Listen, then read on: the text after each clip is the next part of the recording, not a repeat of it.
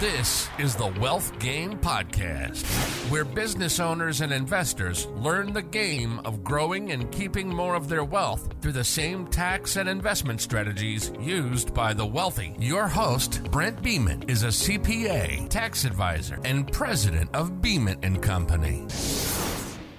We've got the real estate professional status. I want to talk about the benefits. It is a common recommendation that we have Actually, it's it's just a really common thing that people want to do. There's these um, like like BiggerPockets, like these websites and groups and things where people are talking about real estate investing. Becoming a quote unquote real estate professional is a common recommendation, and you just got to understand what it is. So, a real estate professional, we've covered this in the past, but remember, you've got to cross two different thresholds to be considered a real estate professional. And this isn't just some like title or certification you get. This isn't becoming a real estate agent. It's not passing a test. This is an IRS designation. I won't even call it a designation. This is like an IRS threshold. If you cross these certain tests, the IRS, like the tax authority, they'll consider you a real estate professional and it changes the tax laws that are applicable to you. That's why it's important. So first the tests that you've got to cross that those thresholds you've got to cross to be considered real estate professional then we'll talk about the benefits. Uh, remember there's two main tests. You've got to spend at least two, 750 hours in real estate related activities.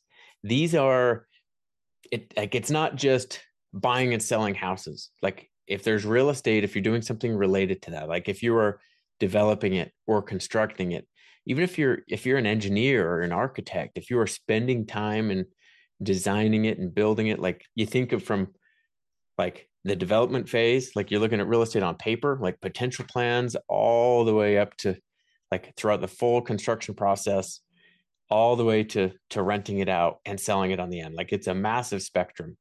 It's you got to and so we could list out 50 different things that could qualify for those hours um, there are some specific things that don't qualify for the 750 hours like if you were just learning about real estate, those hours don't count. Like if you were just sitting down and reading a book about real estate, that wouldn't count.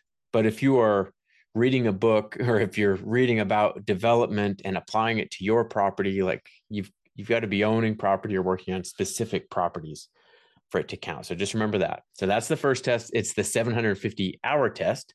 And then the other test, it's you've got to spend more time in real estate and honestly, I think this is the harder one to pass.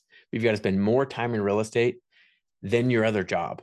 So if you have a full time job, it's it's hard. Like if you had a full time job and you're you're spending two thousand hours at work in a year, you have to spend more time in real estate than your other job. That means you'd have to spend two thousand and one hours in real estate on top of your two thousand like your two thousand hour full time job. So to do that, you're spending four thousand hours a year in in, in just work. Like the IRS, well, we do have we do have some clients and we've seen where people are employed, like they're not an employee of themselves, they're an employee of someone else. They're employed, but they spend enough hours. So they're spending nights and weekends, and maybe they work part-time, or maybe they're doing real estate at their regular job. Um, just spending more time in real estate and not working on their job. Um, a lot of times like in those years where people are employed and they qualify as a real estate professional it's usually in those years where they're putting a ton of work getting a property up and running. Like say it's a it's a rental property that they're they're either they're building or they're remodeling if they're putting in all those hours a lot of times that's the year that you could qualify.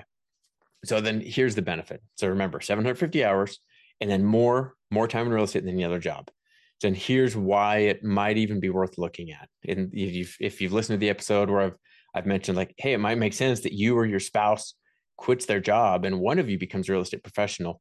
Here's why. Here's a reminder of those benefits.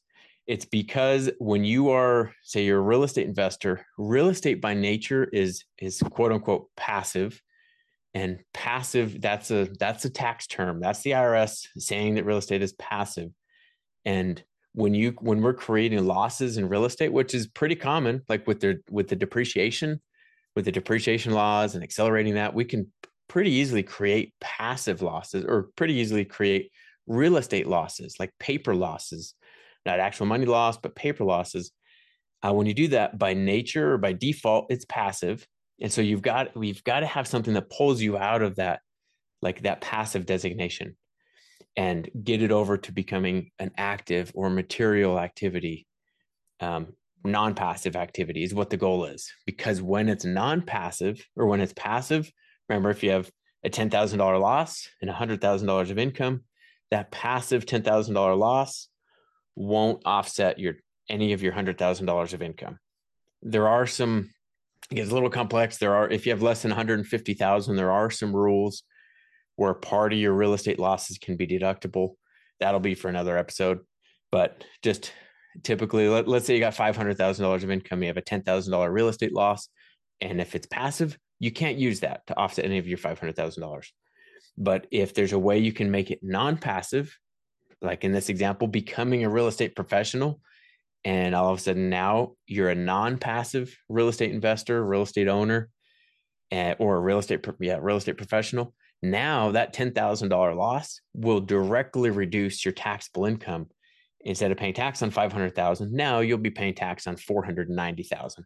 And of course, the numbers can get much, much bigger than that. If it's a much bigger property or a bigger investment, we could be talking about some pretty huge numbers. Your $500,000 of income, if you bought a million dollar property, depreciation on that might be $300,000. It might be $400,000. You might be offsetting most of your taxable income with this real estate loss, with this real estate depreciation loss when you're a real estate professional. So remember, real estate professional is not it, it's not becoming a real estate agent. There's no test. There's actually there's no form. There there's some check boxes and things we submit to the IRS to let them know that you are a real estate professional, but there's no official submission of your hours or official statement saying you are a real estate professional. We want you to keep track of your hours um, just for your own internal records but you're not submitting those records to the IRS. In case there ever was an audit, in the odd or the rare chance that there was, you would have those records available. We don't want you to be afraid of an audit. We want you to be prepared for an audit at any at any given notice. But just be prepared for that. Just take, take good records. Have an hour log. I'd recommend like like a, an Excel spreadsheet that is tracked to your calendar. Like if you've got a calendar, you can export um, like export all the events. But if you've got real estate real estate hours, I'd go put it on a calendar, and then at the end of the year, you can export it. You could export it to an Excel spreadsheet format and add up all the hours. But be tracking it during the year. You don't you don't want to be in December and say, oh no, I need I need 500 hours by the end of the year uh, to even cross that threshold. Make sure you're not waiting till December. Start now or start in the middle of the year. Start tracking it. Be aware of it. Um, but ultimately, make sure you're aware of the benefits, like the pros and cons of it and the requirements of it and if you are, you can vastly change your tax situation, save huge amounts of tax, and grow your wealth much, much quicker. Thank you for listening to today's episode. Be sure to subscribe and please provide a review of what you thought of this episode. For specific topic requests or questions to be covered, please email questions at wealthgamepodcast.com.